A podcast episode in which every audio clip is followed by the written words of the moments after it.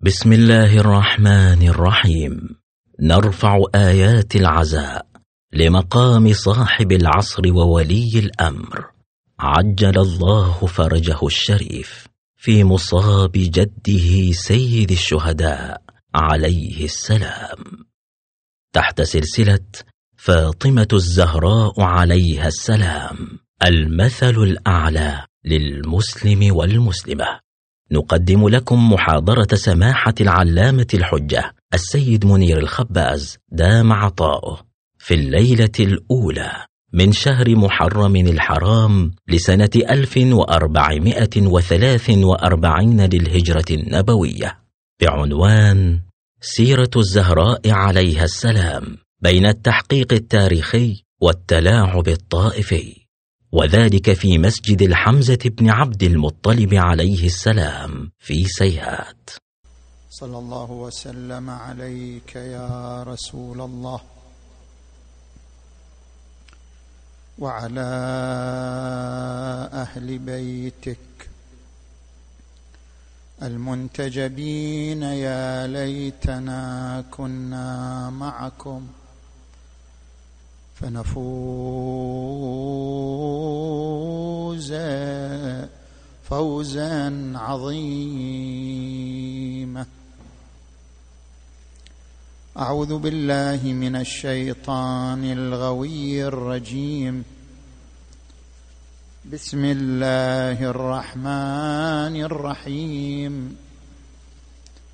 إنما يريد الله ليذهب عنكم الرجس أهل البيت ويطهركم تطهيرا. آمنا بالله صدق الله العلي العظيم.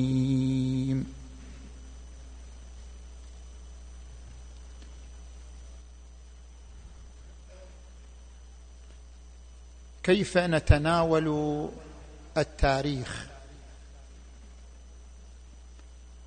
هناك ثلاثة أساليب لتناول التاريخ. الأسلوب الوصفي والأسلوب التحليلي والأسلوب التحقيقي. الأسلوب الوصفي هو عبارة عن سرد وقائع التاريخ كما نقلت. بشرط أن لا يكون ذلك مصادما للعقل ولا منافيا لسياقات مسيرة التاريخ. كأن يقرأ الإنسان قصة مقتل الحسين عليه السلام كما نقلت. هذا أسلوب وصفي سردي. الأسلوب الثاني الأسلوب التحليلي. أن يقوم الإنسان بتحليل التاريخ تحليل أسبابه تحليل نتائجه تحليل مراحله تحليل الأحداث المؤثرة في بروزه أو خموده. هذه تسمى قراءة تحليلية أسلوب تحليلي. الأسلوب التحليلي له ثلاثة مناهج. المنهج الإنساني والمنهج الإنثروبولوجي والمنهج الإيماني. مثلا نحن عندما نريد أن نقرأ تاريخ السيدة الزهراء عليها السلام. يمكن أن نقرأه بالمناهج الثلاثة قراءة تحليلية. ناتي إلى المنهج الأول المنهج الإنساني. المنهج الإنساني أن تقرأ التاريخ أو أن تقرأ الإنسان من حيث هو إنسان بدون أي ضمائم أخرى. المنهج الإنساني هو المنهج المتبع في إطار الحداثة. رواد الحداثة يركزون على قراءة التاريخ من خلال المنهج الإنساني. نعم بعضهم مثل سلامة موسى محمد أركون علي حرب يفصلون المنهج الإنساني عن المقدس عن الدين. يقولون لا يمكن أن تقرأ إنسانا بما هو متدين. هذه ليست قراءة إنسانية. إذا أردت أن تقرأ أي شخص بما هو متدين بما هو مؤمن بدين فهذه القراءة لا تنسجم مع الحداثة. هذه إخفاق في فهم الحداثة. لأن الإنسان المتدين يعني الإنسان الذي يعيش عبودية وخضوع لله عز وجل بينما الحداثة تعني أن تقرأ الإنسان مستقلا عن أي ارتباط آخر. الحداثة تعني أن المركزية للإنسان المحورية للإنسان من دون أي ارتباط بأي شيء آخر. هذه النظرة نظرة مفرطة في الحداثة. الحداثة لا تتصادم مع قراءة الإنسان من حيث إنه إنسان ذو دين ابدا. لماذا؟ تارة تقرأ الإنسان المتدين الذي يعيش الدوافع الدينية فقط. هذه قراءة قد لا تنسجم مع الحداثه أما تارة تقرأ الإنسان المتدين الذي انطلق إلى الدين بدوافع إنسانية. هو إنسان ويرى من حقه كإنسان أن يؤمن بالدين. الإيمان بالدين لا يتنافى مع الإنسانية. قد تكون الدوافع التي تمنح الإنسان الإيمان بالدين هي دوافع إنسانية. يعني ينطلق إلى الدين من زاويته الإنسانية. يؤمن بالدين من خلال دوافعه الإنسانية. لذلك أنت عندما تقرأه متدينا بدوافع إنسانية فهذه قراءة حداثية. قراءة بمنهج إنساني. من أجل ذلك نحن عندما نقرأ شخصية الزهراء عليها السلام نقرأ شخصية الزهراء بمنهج إنساني من زاويتين الزاويه الأولى زاوية عطاء الزهراء. نحن عندما نقرأ قوله تعالى يوفون بالنذر ويخافون يوما كان شره مستطيرا ويطعمون الطعام على حبه مسكينا ويتيما وأسيرا. عندما نقرأ هذا الحدث الزهراء تعطي الزهراء تبذل الزهراء تمنح. نعيش الزهراء في قراءة إنسانية انطلقت إلى العطاء وانطلقت إلى البذل لأنها تعيش هموم الإنسانية. لأنها تعيش آلام مجتمعها لأنها تعيش هموم مجتمعها. نحن عندما نأتي إلى الزهراء وهي ربة بيت أيضا نقرأها قراءة إنسانية. الرسول محمد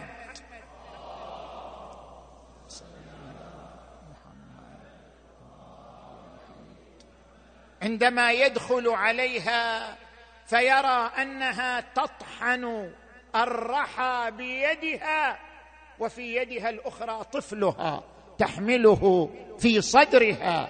يبكي الرسول عندما يراها. فتقول له يا أبتاه الحمد لله على نعمائه ولله الشكر على آلائه. يعني تعبر عن روح ممتلئة بالصبر والقناعة والثقة بالنفس. هذه قراءة إنسانية. القراءة الإنسانية أن تقرأ الإنسان وهو يحمل الألم والأمل. هو من جهة يحمل ألم مجتمعه ومن جهة يحمل املا في نجاة مجتمعه. وهكذا كانت السيدة الزهراء صلوات الله وسلامه عليها. وكيف لا وهي ابنة أبيها الذي قال فيه تعالى لقد جاءكم رسول من أنفسكم عزيز عليه ما عنتم حريص عليكم بالمؤمنين رؤوف رحيم. المنهج الثاني المنهج الانثروبولوجي. ما معنى هذا المنهج؟ الفيلسوف كانت يعرف الانثروبولوجيا بأنها مذهب معرفة الإنسان. الانثروبولوجيا تعني أن تقرأ المجتمع قراءة متعددة الأبعاد. يعني تجي لمجتمع معين تقرا من ناحية ثقافية تقرا من ناحية اجتماعية تقرا من ناحية دينية. أن تقرأ المجتمع متعدد الأبعاد. هذه قراءة انثروبولوجية. زين. هل يمكن أن تقرأ الزهراء صلوات الله وسلامه عليها من هذا المنطلق؟ شوف الآن الدول اللي استعمرت دول العالم الثالث بريطانيا فرنسا قرأت هذه الشعوب اولا قراءة انثروبولوجية. يعني قرأتها عاداتها تقاليدها لغتها أديانها مذاهبها ثقافتها إلى أن فهمتها ثم استعمرتها وعرفت كيف تتعامل معها. اذا كلما قرأت مجتمعا قراءة متنوعة الأبعاد فهي قراءة انثروبولوجية. يمكن لنا أن نقرأ السيدة الزهراء صلوات الله وسلامه عليها من خلال هذا المنطلق. أنت عندما تأتي إلى خطبة الزهراء خرجت إلى المسجد جعلت دونها ملاءه خطبت تلك الخطبة البليغة المعروفة. هذه الخطبة ماذا تعبر؟ هذه الخطبة عندما نقرأها وهي تتحدث وتعبر عن شخصية السيدة الزهراء عليها السلام. هذه تشير إلى ثلاثة عناصر مهمة في شخصية الزهراء. العنصر الأول عنصر الثقافي. خطبة مملوءة بالثقافة مملوءة بفهم عميق للإسلام وأصوله وفروعه وأبعاده ومنجزاته. اذا الخطبة تعبر عن عنصر ثقافي في شخصية الزهراء عليها السلام. العنصر الآخر العنصر الحركي. امرأة تخرج بكل جرأة وبكل بسالة وتقف أمام المسلمين في مسجد رسول الله صادعة بالحق منذرة للمجتمع. تحلل توبخ تثبط تحث تزجر. هذا يكشف عن عنصر حركي في هذه الشخصية العملاقة. العنصر الثالث العنصر الإنساني. الزهراء ما خاضت المعركة بسلاح ولا خاضت المعركة بمواجهة بعنف خاضت المعركة بحوار. بحوار عقلاني يبتني على الأدلة والبراهين لتثبت حقانية احتجاجها. اذا اجتماع هذه العناصر في شخصية الزهراء من خلال خطبتها. هذه قراءة انثروبولوجية. نفس الخطبة. شوف لاحظ في نفس هذا المنهج الانثروبولوجي يقول لك من أسسه أن تقرأ التاريخ لا كما مضى بل كما يأتي. يعني شلون أن تقرأ التاريخ لا كما مضى بل كما يأتي؟ يعني أن تقرأ التاريخ كناقل من الماضي إلى المستقبل. كيف أنت تقرأ التاريخ كناقل من الماضي إلى المستقبل؟ هذا يعني تداخل التاريخ مع عدة علوم اجتماعية وإنسانية. الزهرة هكذا قرأت المجتمع. عندما قالت وكنتم على شفا حفرة من النار. يعني تتحدث عن الماضي وعن الحاضر والمستقبل. وكنتم على شفا حفرة من النار. مذقة الشارب ونهزة الطامع وقبسة العجلان وموطئ الأقدام تشربون الطرق وتقتاتون القد أذل خاسئين فأنقذكم الله بأبي محمد.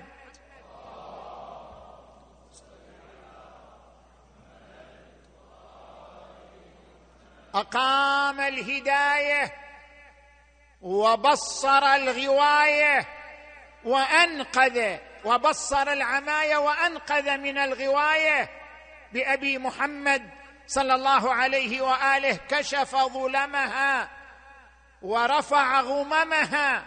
الزهراء قاعدة تتكلم عن مسيرة حضارية بدأها النبي المصطفى صلى الله عليه وآله عندما أسس لهذه الدولة المحمدية في ذلك المجتمع الفوضوي. المجتمع المتقاتل المجتمع الجاهلي. وحوله خلال ثلاثة وعشرين سنة إلى مجتمع متفوق في معارفه وفي علومه ومتقدم في تطلعاته وطموحاته.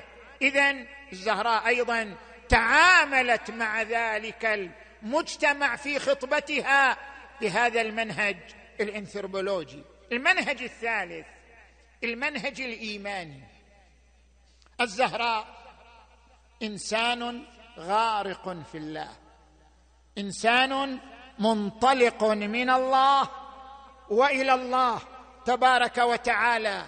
عندما تقرأ الزهراء من هذه الزاوية عندما تقرأ الزهراء من هذه النقطة فأنت تقرأها بالمنهج الإيماني. الزهراء خاضت حركة رساليه الزهراء مو شخص الزهراء حركة. انت ما تقراها كشخص انت تقراها كحركة. صنعت الحدث كحركة حركت المجتمع كحركة عاشت آلام الرسالة وهموم الرسالة وأيضا تنبأت بآمالها ومستقبلها. الزهراء صلوات الله وسلامه عليها عندما تقرأها كحركة رسالية هي مصداق للآية المباركة ولتكن منكم أمة يدعون إلى الخير ويأمرون بالمعروف وينهون عن المنكر. ترى أن الزهراء منهجا ايمانيا يصلح أن يكون قدوة وأسوة لكل مؤمن ولكل متدين. اذا هذا ما نعبر عنه بالمنهج التحليلي. نقرأ الشخصية أو نقرأ التاريخ قراءة تحليلية سواء بمنهج إنساني أو بمنهج انثروبولوجي أو بمنهج إيماني. كما ذكرنا الأمثلة في شخصية الزهراء صلوات الله وسلامه عليها. زين نجي الآن إلى الأسلوب الثالث. من أساليب تناول التاريخ ألا وهو الأسلوب التحقيقي. كيف تحقق التاريخ؟ كيف توثق أحداث التاريخ؟ كيف تثبت وقوع هذه الأحداث أو عدم وقوعها؟ من هنا إذا لاحظنا التاريخ لا يمكن دعوى اليقين. يعني انت تقول أنا عندي يقين بان هذا التاريخ حدث. اليقين الرياضي بوقوع التاريخ أمر نادر الحدوث. يعني قليل من الاحداث التي نتيقن بحدوثها. عندنا يقين بمقتل الحسين عندنا يقين مثلا بمظلومية الإمام علي عندنا يقين بفتح مكة عندنا يقين وهكذا. القضايا اليقينية قضايا قليلة قضايا معدودة. اذا غيرها من القضايا كيف نقوم بتوثيقه؟ أول من فتح هذا الباب ألا وهو الأسلوب التحقيقي للتاريخ. ابن خلدون في مقدمته سلك هذا الدليل الآن يسموه سابقا إلى تسمية الآن في المصطلح العلمي الرياضي يسمى دليل حساب الاحتمالات. دليل حساب الاحتمالات هو دليل رياضي تستطيع أن تقرأ به التاريخ أيضا. يعني تجمع القرائن تجمع الشواهد تجمع الأدلة نتيجة جمع الشواهد والأدلة والقرائن تصل إلى الاطمئنان بوقوع الحدث التاريخي أو عدم وقوعه أو أن وقوعه أقرب من عدمه أو أن عدم وقوعه أقرب من وقوعه. استخدام دليل حساب الاحتمالات في مجال تحقيق التاريخ هو الأسلوب العلمي هو الأسلوب المنطقي في مجال تحقيق التاريخ. طبعا هذا الأسلوب له عدة أدوات نتعرض إليها مع أمثلتها في تاريخ السيدة الزهراء صلوات الله وسلامه عليها. ما هي أدوات هذا الأسلوب؟ ألا وهو الأسلوب التحقيقي في قراءة التاريخ وتوثيق أحداثه.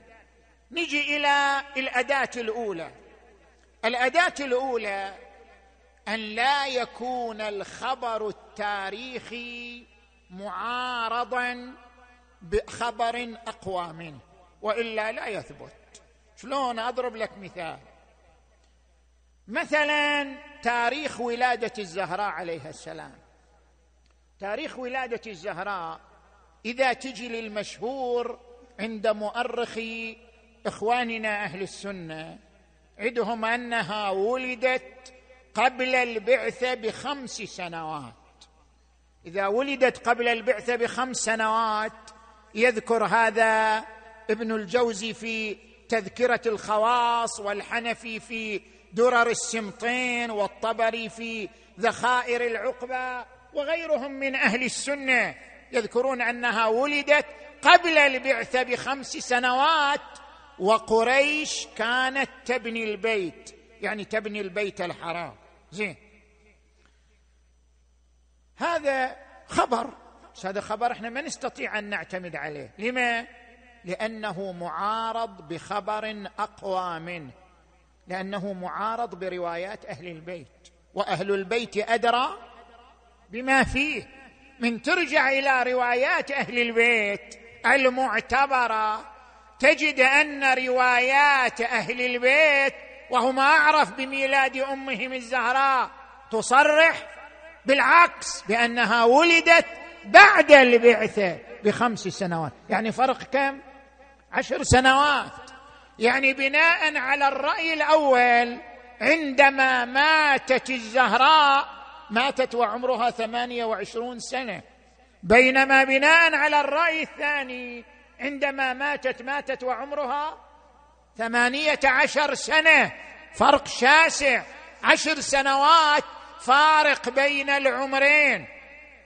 ليش بعض المؤرخين يصر على أن الزهراء ولدت قبل البعثة بخمس سنوات؟ هذا سيأتي.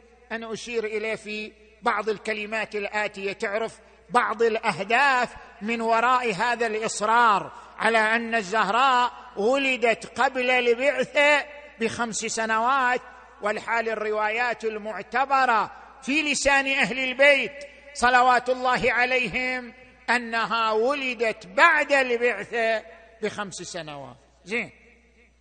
نجي الآن إلى الأداة الثانية. الأداة الثانية أن تكون المسافة الزمنية المنقول عنها الخبر أقرب للحدث من مسافة أخرى. عندما تجي في علم التاريخ علم التاريخ تشوف المؤرخين يختلفون. ما هو أوثق قرن؟ يعني ما هو آخر قرن نثق بنقله؟ القرن الرابع هذا آخر قرن نثق بنقله؟ أو القرن السادس آخر قرن نثق بنقله؟ أو القرن العاشر آخر قرن نثق بنقله؟ ما هو آخر قرن من هذه القرون الأربعة عشر من يوم الإسلام إلى يومنا هذا؟ ما هو آخر قرن يوثق بنقله؟ ما هو؟ نجي الآن نقرأ نص إلى بعض الكتاب حتى نشوف هذا الكلام صحيح أم غير صحيح. بسام الجمل هذا باحث تونسي حاصل على الدكتوراه في الآداب واللغة العربية وله عدة كتب منها أسباب النزول والإسلام السني وليلة القدر في المتخيل الإسلامي وعند كتاب في الزهراء وهو فاطمة من المت من التاريخ إلى المتخيل. هو شخص ما يؤمن بالزهراء يقول الزهراء مضخمة ومكبرة وتاريخها ما يستحق كل هذا التضخيم ولا كل هذا التبجيل. لذلك يعتبر أغلب الروايات الواردة في الزهراء هي من قسم المتخيل. كل خيال والواقع هو بضع روايات قليلة تضمنت ولادتها ومرضها ووفاتها ومع السلامة. زين. من تجي إلى في الكتاب ما هو آخر قرن يوثق بنقله؟ عن شخصية الزهراء وعن سيرتها. يقول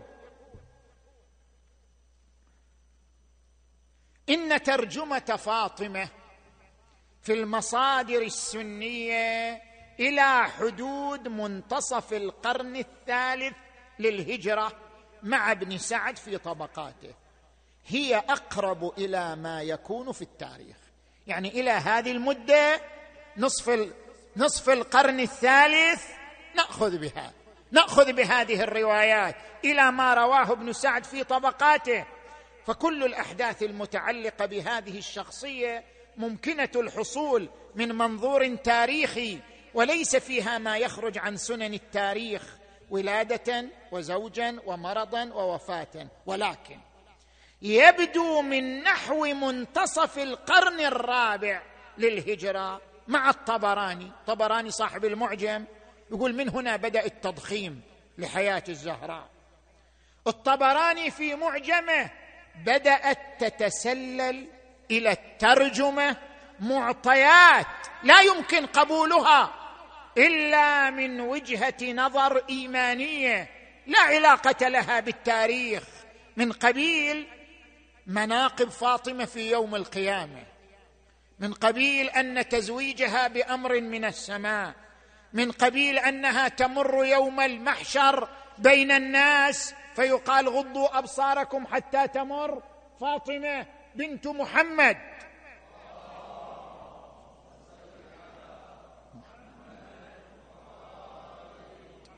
يقول كل هذا كل هذا متخيل كل خيالات. زين؟ هذه الأخبار جاءت من القرن الرابع فما بعد. وإحنا ما نقبل المسافة الزمنية هي ما قبل القرن الرابع. لا ما بعد القرن الرابع. زين. هل هذا الكلام كلام دقيق أم لا؟ لاحظوا معي. هذا الكلام ليس كلاما علميا ولا موضوعيا. اولا لا فرق بين نصف القرن الثالث ونصف القرن الرابع. يعني بينهم كم؟ مئة سنة. أنت متى تعتبر القرن موثوق بنقله؟ إذا توفرت فيه ثلاثة أشياء. هناك رواة موثوق بهم هناك شهرات هناك كتابة. كل قرن قرب من زمن النبي وتوفر على العناصر الثلاثة. أكو كتاب أكو شهرات أكو رواة موثوق بهم. اذا هو هذا القرن موثوق بنقله.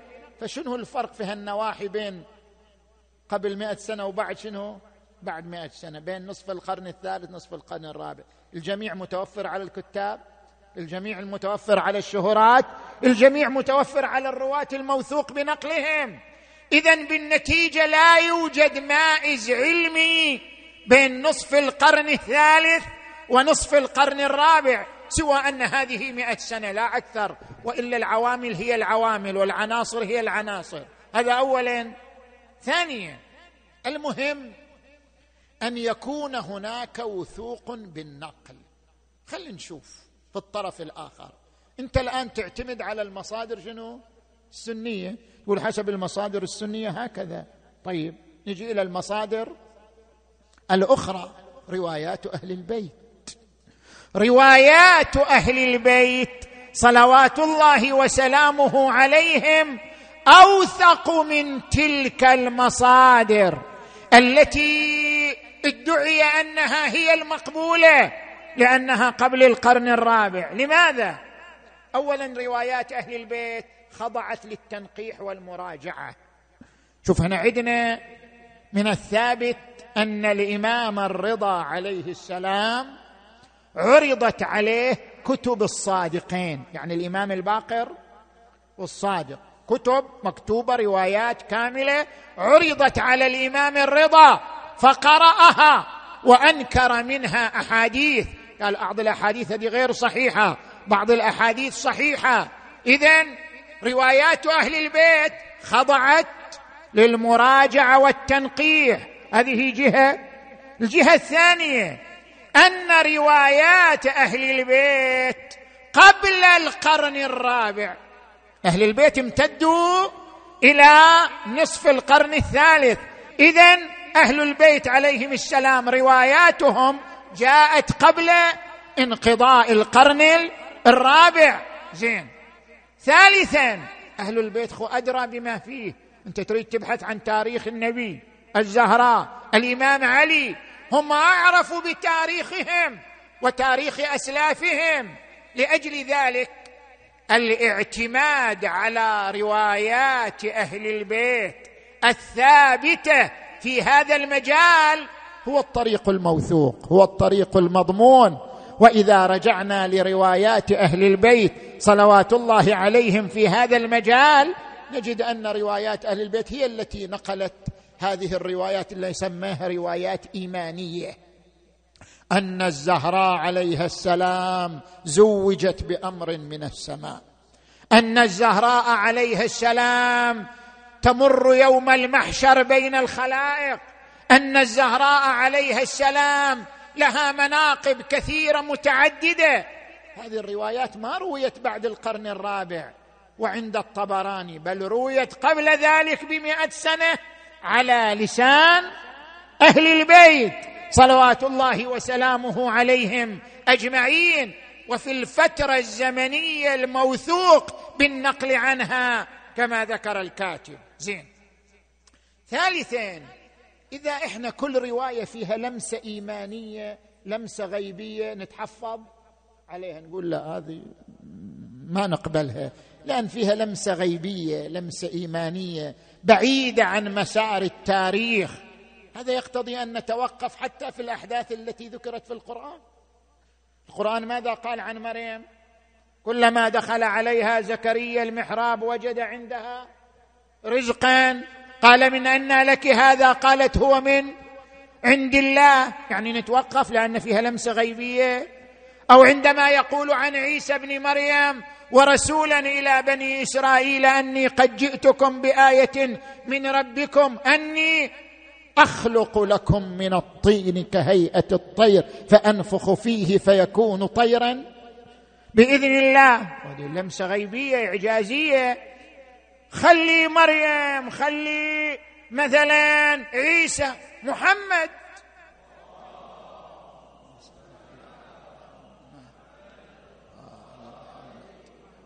عندما يقول عنه القرآن الكريم سبحان الذي أسرى بعبده ليلا من المسجد الحرام إلى المسجد الأقصى الذي باركنا حوله لنريه من آياتنا. طيب هذه قصة عليها لمسة غيبية إعجازية واضحة. اذا ليس كل حدث فيه لمسة إعجازية يتحفظ عليه ويقال هذا ليس من التاريخ بل المهم أن هذا الخبر ثبت بطريق صحيح أو لا ثبت بطريق معتبر أو لا. إذا ورد الحدث بطريق معتبر بحسب الموازين العلمية يؤخذ به حتى لو كانت فيه لمسات غيبية أو إعجازية أو إيمانية. زين. هذه الأداة الثانية. اذا الأداة الثانية أن يؤخذ بالمسافة بنقل المسافة الزمنية الأقرب إلى وقوع الحدث. زين. نجي إلى الأداة الثالثة. الأداة الثالثة الشهره بعض الأحداث تثبت بالشهرة بمعنى أن يتعدد رواتها يتعدد نقلتها بحيث ما ينقل اللاحق عن السابق. لا كل مؤرخ له مصادره الخاصة به. إذا تعدد الرواة تعددت النقلة كانت الشهرة طريقا من طرق الوثوق بالخبر الوثوق بالحدث. مثلا خطبة الزهراء عليها السلام. خطبة الزهراء أمر مشهور عند أهل السنة والشيعة. روى هذه الخطبة من مصادر متعددة كثير من المؤرخين والمحدثين. انت عندما تأتي إلى خطبة الزهراء صلوات الله عليها رواها أحمد بن أبي طاهر في كتابه بلاغات النساء من القرن الثاني. رواها أبو بكر الجوهري في كتابه السقيف وفدك رواها المسعودي في مروج الذهب. رواها الخوارزمي عن الحافظ بن مردويه في كتابه مقتل الحسين. رواها ابن الأثير في النهاية وفي كتابه منال الطالب عن زينب العقيلة. رواها ابن أبي الحديد في شرح النهج. كل هؤلاء من مؤرخي إخواننا أهل السنة. ورواها من الشيعة. شيخ الصدوق في علل الشرائع. الطبري في دلائل الإمامة. الإربلي في كشف الغمة. عندما تشوف هالعدد الضخم الذي يروي خطبة الزهراء صلوات الله وسلامه عليها تتحقق عندك الشهرة لهذه الخطبة المؤديه للوثوق والاطمئنان بوقوع هذا الحدث وهو خطبة الزهراء في مسجد رسول الله صلى الله عليه وآله. نجي إلى الأداة الرابعة. الأداة الرابعة من أدوات التوثيق أن يكون الناقل للحدث من المؤرخين المعروفين بالتثبت والدقة. حتى لو كان مؤرخ متأخر لكنه معروف بالدقة والتثبت ولا ينقل في كتابه إلا بعد تحري المصادر المتعددة يؤخذ بنقله. مثل شنو؟ الآن إحنا عندنا كتاب نفيس في مجال التأريخ كتاب الإرشاد للشيخ المفيد. الشيخ المفيد عالم فقيه مؤرخ متثبت دقيق يصر على المصادر الموثوقة اذا ما ينقله المفيد في كتاب الإرشاد يعتبر موطنا للقبول. شيخ المفيد في كتاب الإرشاد هو الذي ينقل أن الزهراء عليه السلام دخلت على رسول الله وهو في مرضه الذي توفيت فيه توفي فيه وقالت وأكرباه أبيض يستسقى الغمام بوجهه تمال اليتامى عصمة للأرامل. قال لا تقولي هذا هذا قول عمك أبي طالب. قولي وما محمد إلا رسول. قد خلت من قبله الرسل. أفإن مات أو قتل انقلبتم على أعقابكم؟ ثم ينقل. يقول فأومأ إليها فأقبلت إليه فأسر في أذنها فتهلل وجهها. فقيل ماذا قال لك حتى سرى بما بك من الحزن؟ قالت أسر إلي. قال أنت أول أهل بيتي لحوقا بي. هذه الرواية طبعا يرويها مسلم في صحيحه أيضا ويرويها من كتبنا الشيخ المفيد في الإرشاد يؤخذ بها لأنها من مصدر لمؤرخ معروف بالتثبت والدقة. زين. نيجي إلى الأداة الخامسة. الأداة الخامسة أداة مهمة جدا. لاحظ معي تأمل معي. أن يكون الخبر المنقول محفوفا بمعطيات وبعوامل نوعية توجب الوثوق به أو الوثوق بعدم وقوعه. شلون؟ هذه العوامل النوعية ثلاثة عوامل. دلائل عقائدية وسنن اجتماعية وسياقات تاريخية. أضرب مثال لكل نوع من هذه الأنواع الثلاثة. نجي إلى النوع الأول الدلائل العقائدية. هل الخبر منسجم مع العقيدة الثابتة أو غير منسجم مع العقيدة الثابتة؟ ترى من أسباب رفض الخبر أن يكون مصادما لعقيدة ثابتة. من أسباب قبول الخبر أن يكون منسجما مع عقيدة ثابتة. هل هذا العامل عامل صحيح أم لا؟ نرجع إلى بسام الجمل في كتابه فاطمة من التاريخ إلى المتخيل. هو ما يقبل. كثير من الروايات يقول هذه تعتبر الزهراء معصومة وتعتبر الزهراء طاهرة وكذا وكذا وإلى آخره. زين. إحنا نجي الآن نحلل هذه النقطة.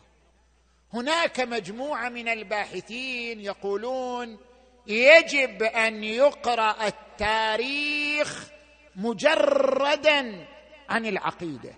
تقرأ التاريخ بما هو تاريخ. لا تجيب العقائد وتدخلها في التاريخ. يجب أن يقرأ التاريخ بتجرد وأن لا يفرض عليه مسبقات فكرية وإسقاطات عقدية.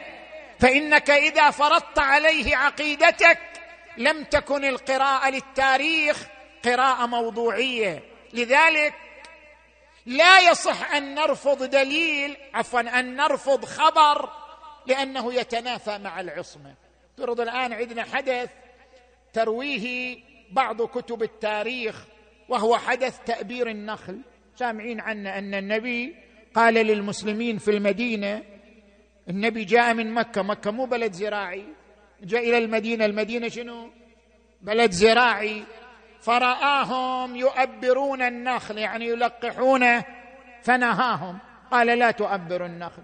ما أبروه؟ ما أبروه طلع التمر شنو؟ طلع الثمر شيص. ما أثمر النخيل في تلك السنة. يعني الخطأ من وين جاي؟ من النبي الذي نهاهم عن تأبير النخل. وتدخل في شيء لا يعلم به أمور من اختصاصه. هكذا يعرض في بعض كتب التاريخ. زين. إحنا من لها الروايه نقبلها أو لا؟ يقول لك لا يصح لك أن ترفض الرواية لأنها لا تنسجم مع عقيدتك في النبي صلى الله عليه وآله. نجي الآن إلى مسألة مرتبطة بالزهراء عليها السلام. روى بعض المؤرخين أن الإمام عليا عليه السلام خطب جويرية بنت أبي جهل. هو متزوج بالزهراء ومع ذلك قام وخطب جويرية بنت أبي جهل فأغضب ذلك الزهراء. سلام الله عليها وأغضب رسول الله صلى الله عليه وآله وقال الرسول ما قال. زين. نحن الآن نريد أن نبحث المسألة نبحث هذه النقطة بحث كبروي علمي وبحث صغروي يعني هل هذه الحادثة وقعت فعلا أم لم تقع؟ نجي الآن إلى البحث الكبروي. اولا نحن عندما نرفض خبر لأنه يتنافى مع العصمة. هذا ليس قراءة للتاريخ من خارج التاريخ وليس فرضا واسقاطا للعقيدة على قراءة التاريخ بل هو قراءة للتاريخ من داخل التاريخ. كيف قراءة للتاريخ من داخل التاريخ؟ هناك تاريخ ثابت وهناك تاريخ مشكوك. فيحاكم التاريخ المشكوك على ضوء التاريخ الثابت. قال أبين لك الآن نقطة. يعني الآن مثلا نحن ثبت لدينا بتاريخ ثابت أن النبي محمدا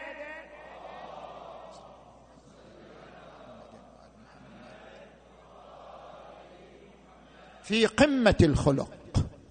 القرآن يقول وإنك لعلى خلق عظيم. القرآن يقول لقد جاءكم رسول من أنفسكم عزيز عليه ما عنتم حريص عليكم بالمؤمنين رؤوف رحيم. القرآن يقول فبما رحمة من الله لنت لهم ولو كنت فظا غليظ القلب لانفضوا من حولك. اذا ثبت تاريخيا أن الرسول في قمة الخلق. إذا جتك رواية أن ابن أم مكتوم أقبل إلى الرسول ليتعلم منه القرآن فشاح عنه الرسول بوجهه وأعرض عنه. هل تقبل الرواية؟ تقول بعدما ثبت بالتاريخ أنه في قمة الخلق اذا أنا أرفض هذه الرواية لأنها لا تنسجم مع التاريخ الثابت. فأنا ناقشت التاريخ بالتاريخ يعني رفضت خبرا تاريخيا لأنه مناف لتاريخ ثابت. نفس الشيء قضية العصمة. قضية العصمة هي من التاريخ الثابت. العصمة ماذا تعني؟ وجود نصوص ثابتة تدل بدلالة عربية واضحة على عصمة أهل البيت عليهم السلام. إذا عندنا نصوص ثابتة وتدل دلالة واضحة على عصمة أهل البيت اذا هذا من التاريخ الثابت. فأي رواية تأتي تتنافى معها نرفضها لا من باب إسقاط عقيدة على قراءة التاريخ بل من باب محاكمة التاريخ المشكوك بالتاريخ الثابت. نجي الآن إلى النصوص. عندما نقرأ قوله تعالى إنما يريد الله ليذهب عنكم الرجس أهل البيت ويطهركم تطهيرا. ويجي صحيح مسلم ويجي حاكم في مستدركة ويقول أخذ الرسول بيد علي وفاطمة وحسن وحسين وقال اللهم هؤلاء أهل بيتي. وحامتي لحمهم لحمي ودمهم دمي. إنما يريد الله ليذهب عنكم الرجس أهل البيت ويطهركم تطهيرا. اذا هذه الآية تدل على العصمة والطهارة وقد طبقت بنص ثابت على هؤلاء. هذا تاريخ ثابت. عندما تأتي إلى ما ذكره الحاكم في مستدركه زين وغيره من المؤرخين والمحدثين. فاطمة بضعة مني يرضى الله لرضاها ويغضب لغضبها. هذا تدل على عصمة الزهراء. هذا أيضا تاريخ ثابت. اذا ثبتت العصمة من خلال التاريخ نفسه. العصمة أصبحت مدلول تاريخي ثابت. فعندما تأتيني رواية تتنافى مع العصمة أطرحها لأنها منافية للتاريخ الثابت. هذا اولا. ثانيا من القرائن التي تستخدم في قراءة التاريخ القرائن العقلية. يعني الأحكام العقلية الواضحة هي من القرائن الارتكازية التي تتدخل في تفسير النص في تفسير التاريخ في تحليل التاريخ. العقل حاضر أثناء القراءة.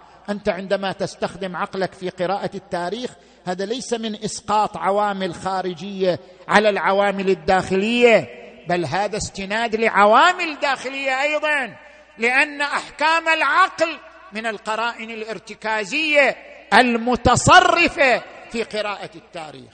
يعني الآن مثلا عندما يحكم العقل بأن الله ليس بجسم ولا تعرض عليه الحركة هذا حكم عقلي قطعي بديهي. طيب؟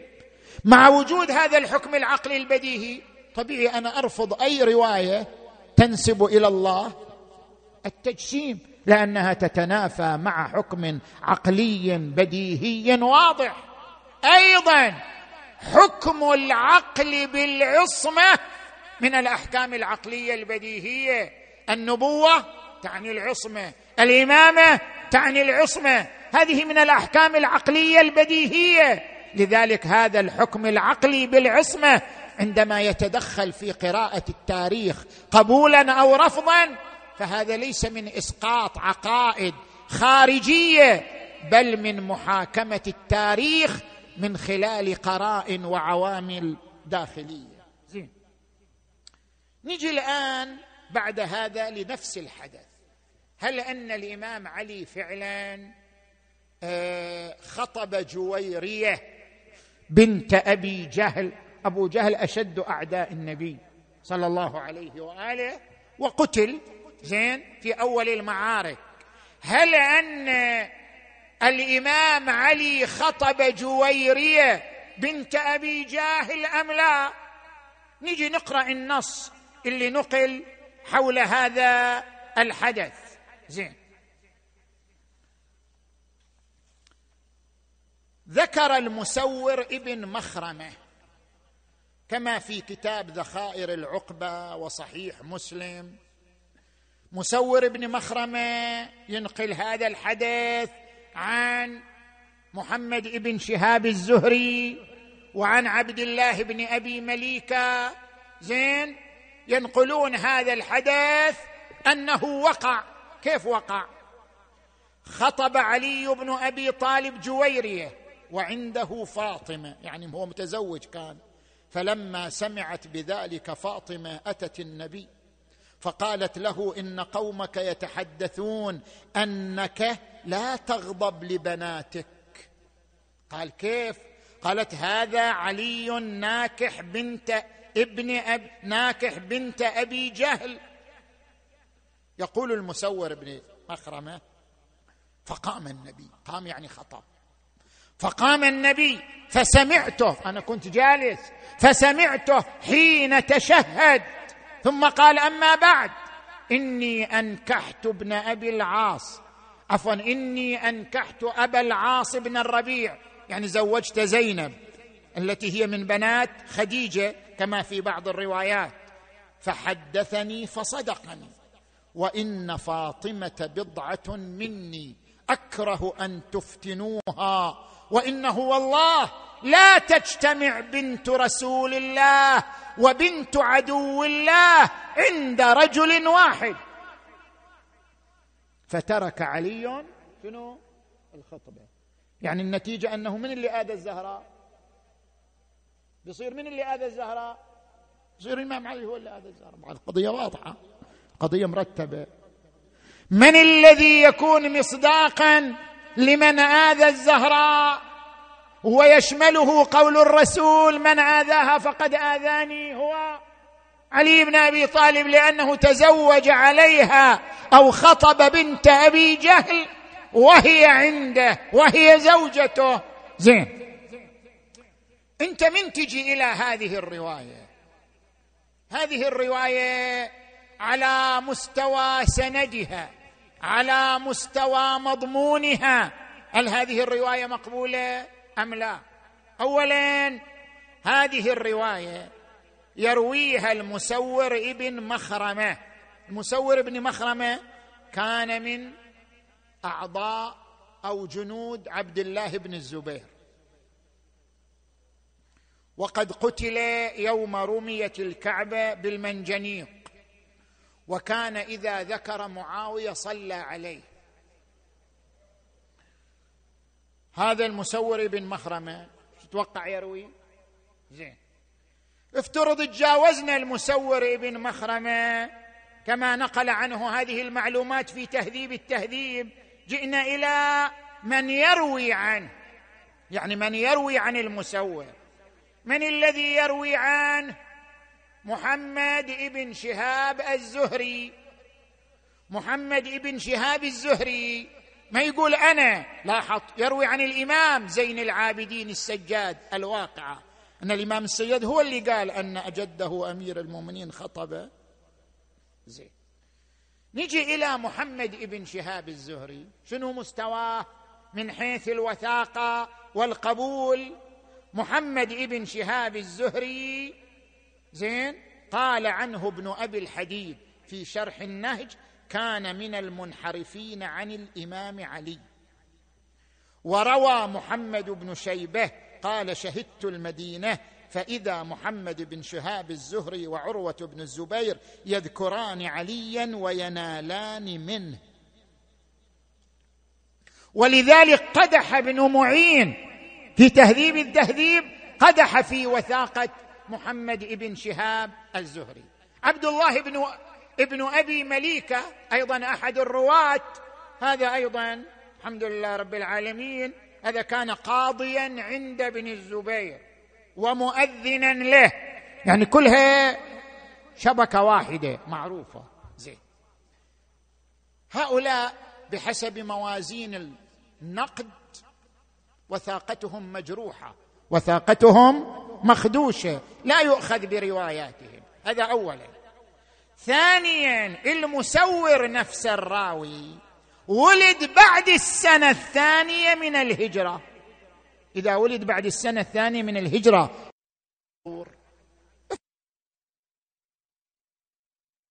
أن الإمام علي خطب جويرية بنت أبي جهل. هل فعل محرم؟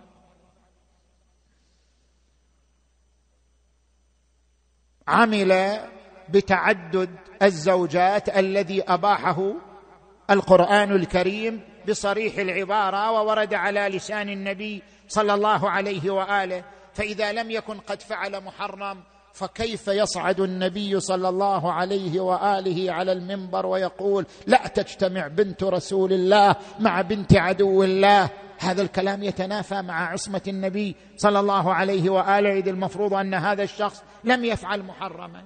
زين؟ ثالثا افترض أن الزهراء لا يجوز الزواج عليها. بعض العلماء هكذا رأيه أن فاطمة الزهراء لا يجوز الزواج عليها. يعني من يتزوج فاطمة لا يجوز له هذه خصوصية في فاطمة. لا يجوز لأحد أن يتزوج عليها وهو زوج لها. افترض هذا.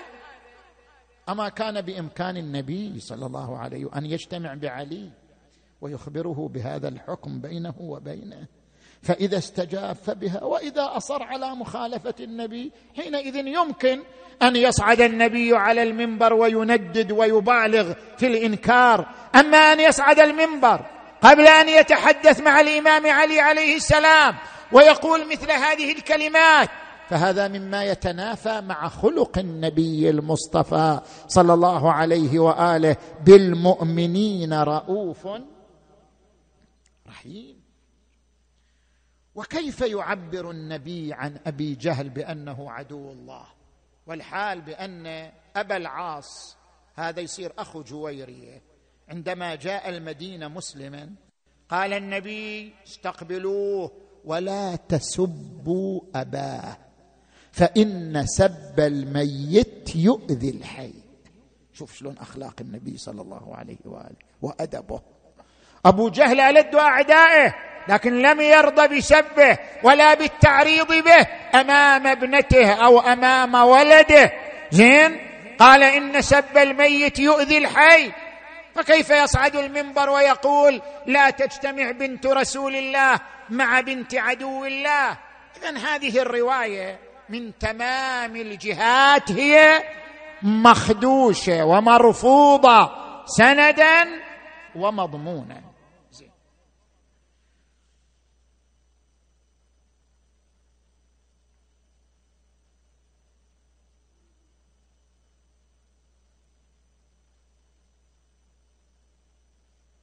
نجي إلى العامل الثاني. بقي عندنا عاملان نتعرض إليهما باختصار. العامل الثاني السنن الاجتماعية. من العوامل الدخيلة في قبول الخبر أن يكون متفقا مع السنن الاجتماعية. يعني العادات التقاليد. أنت بتنقل خبر عن جزيرة العرب. لابد يكون هذا الخبر منسجم مع عادات جزيرة العرب وثقافتها وتقاليدها. زين؟ أن يكون الخبر منسجم مع الظرف الاجتماعي الذي ينقل عنه. هذا من العوامل الدخيلة في قبول الخبر أو في رفضه. لأجل ذلك نجي إلى بسام الجمل في كتابه. يقول في كتابه عن زواج الزهراء صلوات الله وسلامه عليها. يقول إننا لا نعثر على أسباب صريحة تفسر عزوف شباب أهل مكة عن التقدم لخطبة بنت الرسول. ليش ما كانوا يتقدموا لخطبتها؟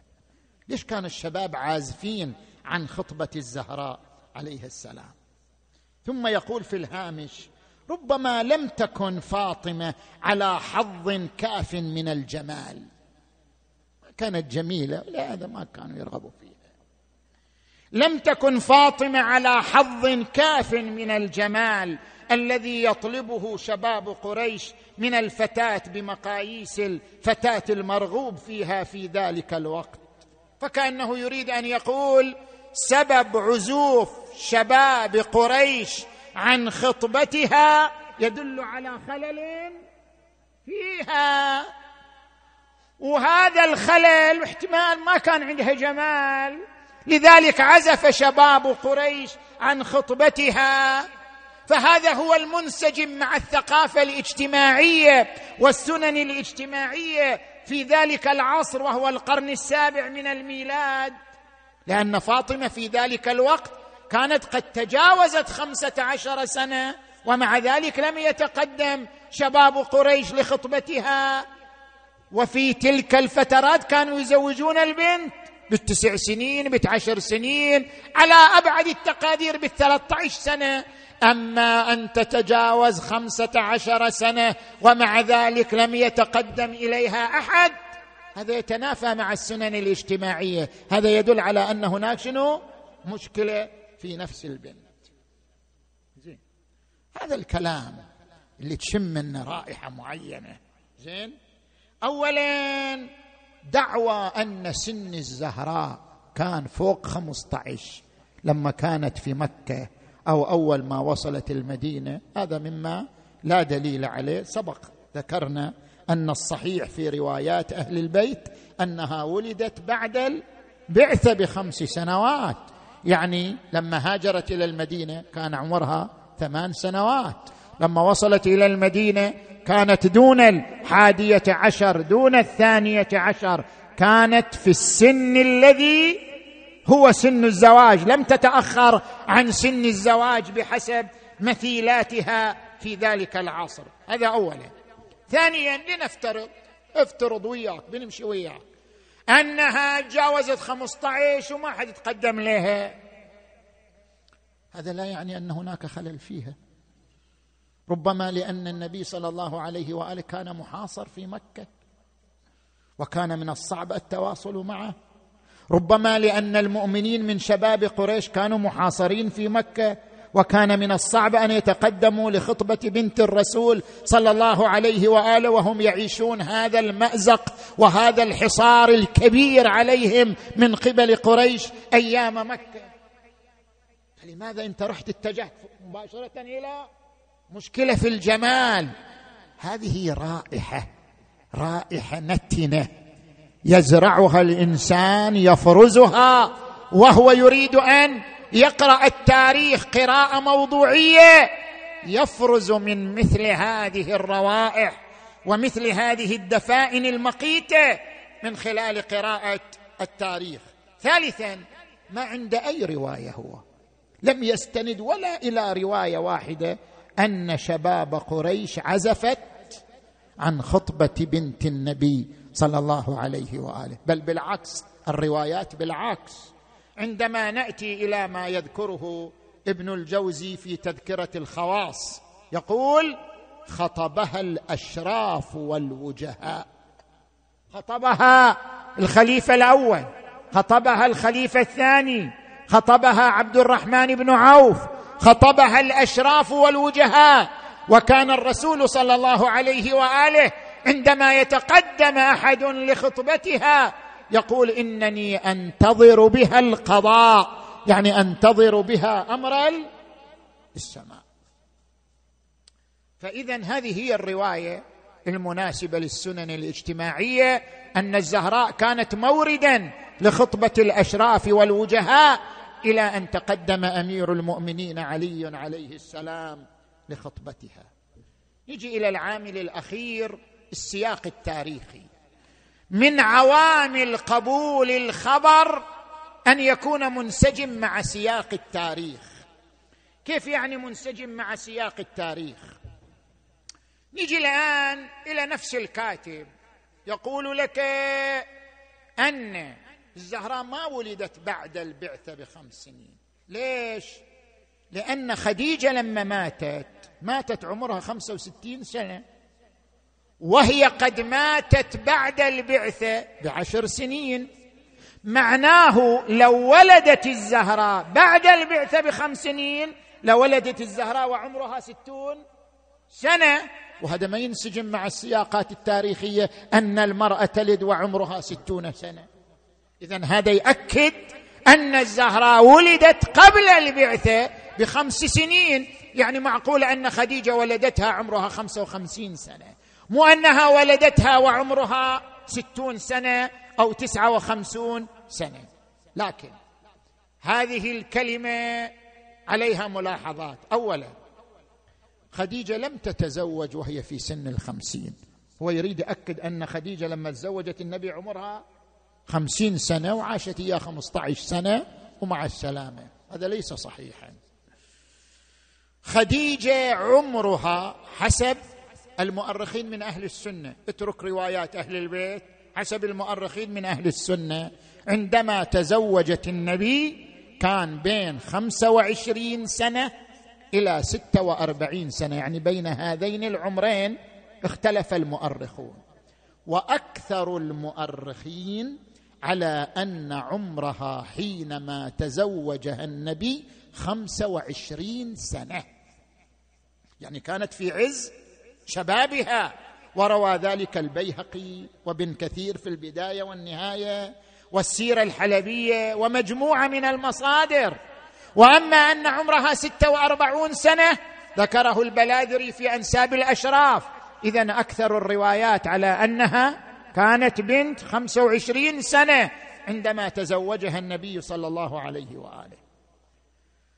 ثانيا لو أن خديجة تزوجت وعمرها خمسون سنة أولاد النبي من وين جو كلهم من خديجة. قاسم والطاهر وعبد الله كلهم أولاد من؟ أولاد خديجة. ما ولدت له إلا ماريا القبطية ولدت له إبراهيم. وإلا كل اولاده الذين ماتوا في حياته القاسم وعبد الله والطاهر هم أولاد خديجة طيب عند أهل السنة أيضا إخواننا أهل السنة أن زينب وأم كلثوم بنات الرسول يعني خديجة جابت ثلاثة أولاد وثلاث بنات ومنهم فاطمة الزهراء.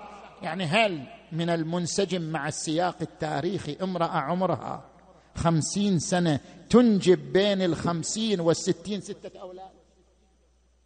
هذا مو منسجم مع السياقات التاريخية. عادة المرأة في هذا السن تقف عن الإنجاب. حتى لو كانت قرشية تقف عن الإنجاب في مثل هذا السن. أما أنها تنجب ستة أولاد بين الخمسين والستين فهذا غير منسجم مع السياقات التاريخية. اذا المنسجم مع السياق التاريخي هو أن خديجة تزوجت وهي شابة. وأنجبت أولادها في عمر الشباب لا أن خديجة تزوجت وهي في مثل هذا العمر الذي ذكره آه، هذا الكاتب. زين. اذا من العوامل الدخيلة في قبول الرواية ورفضها أن تكون الرواية كما ذكرنا منسجمة مع السياقات التاريخية. أضرب لك مثالين وأنهي الموضوع. المثال الأول ما روي لدى بعض المؤرخين من أن الإمام الحسن الزكي تزوج عشرات الزوجات. وكان بس يتزوج ويطلق حتى أن الإمام علي غضب وقال لا تزوجوا ولدي الحسن. فإنه مطلاق. طيب هذه الروايات إذا بتحاكمها على ضوء السياقات التاريخية ماذا تقول؟ الشخص اللي يتزوج عشرات الزوجات حتى نقل ابن أبي الحديد عن بعضهم أنه تزوج تسعين زوجة.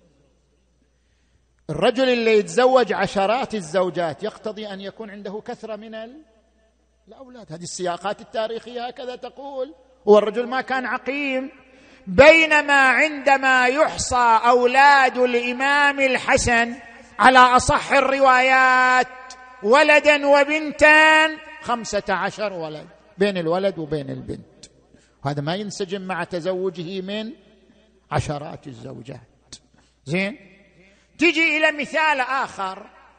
رواية يذكرها الطبري.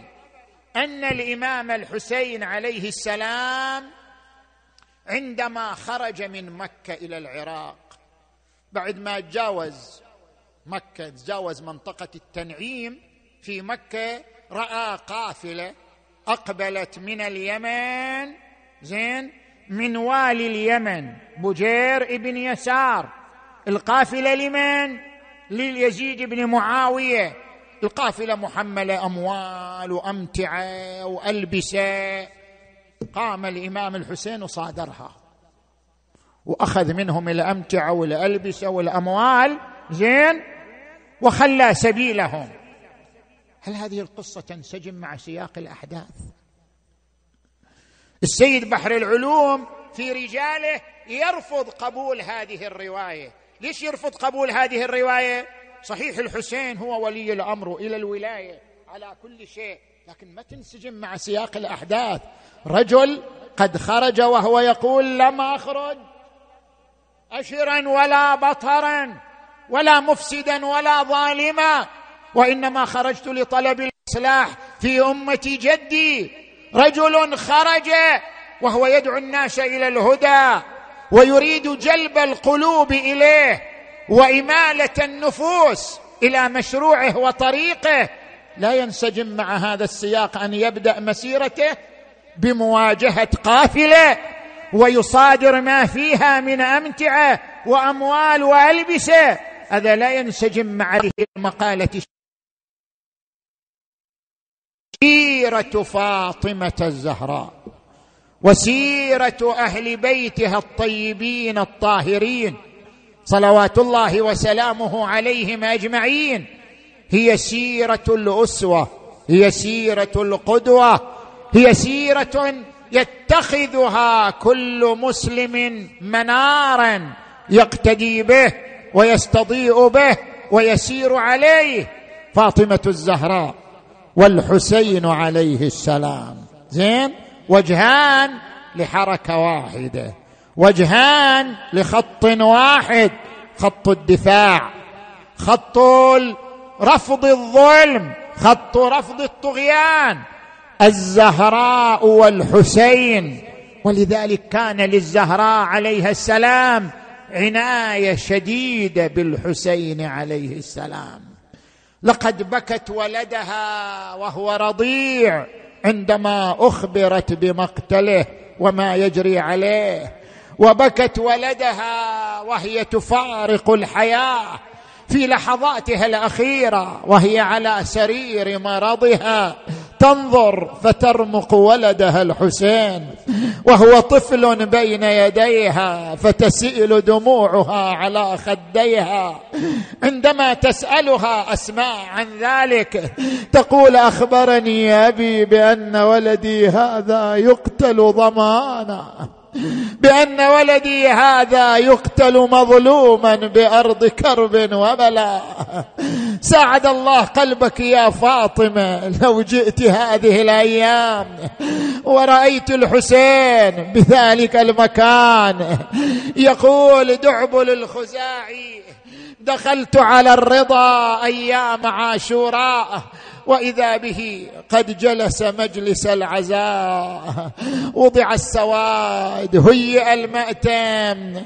قال يا دعبل أما تعرف أن هذه الأيام أيام حزن واسى علينا أهل البيت؟ هذه أيام عاشوراء. قلت بلى سيدي. قال أما عندك شعر في جدي الحسين؟ قلت بلى أنشدني. قال قلت صرت أنشده.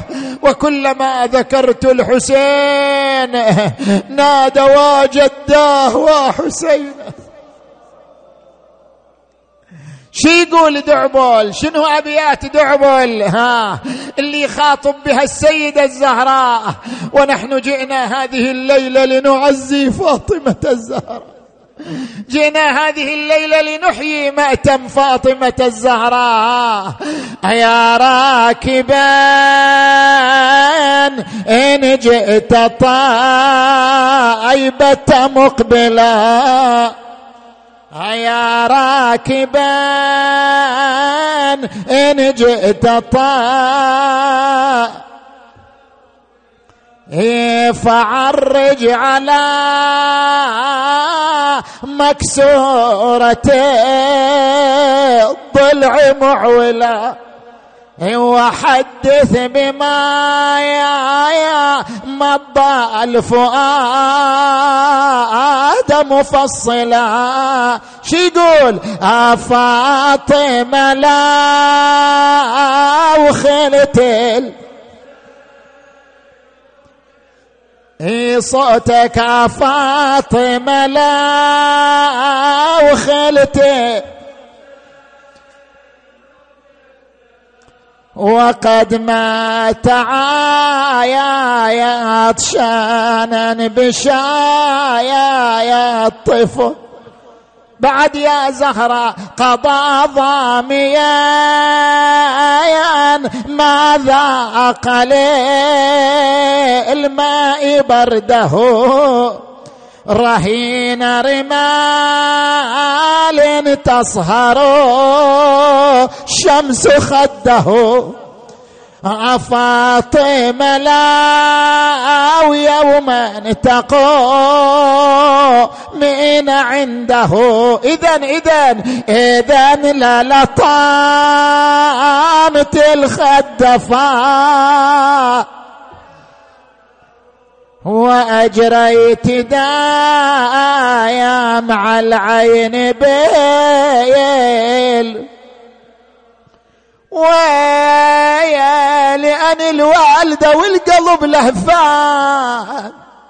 لهفان يا يا يا وادور عزبني وين ما كان. ويلي اويلي على ابن الماء يا يا يا يا. الماء عطشان وتلعب وتلعب عليه الخيل ميدان.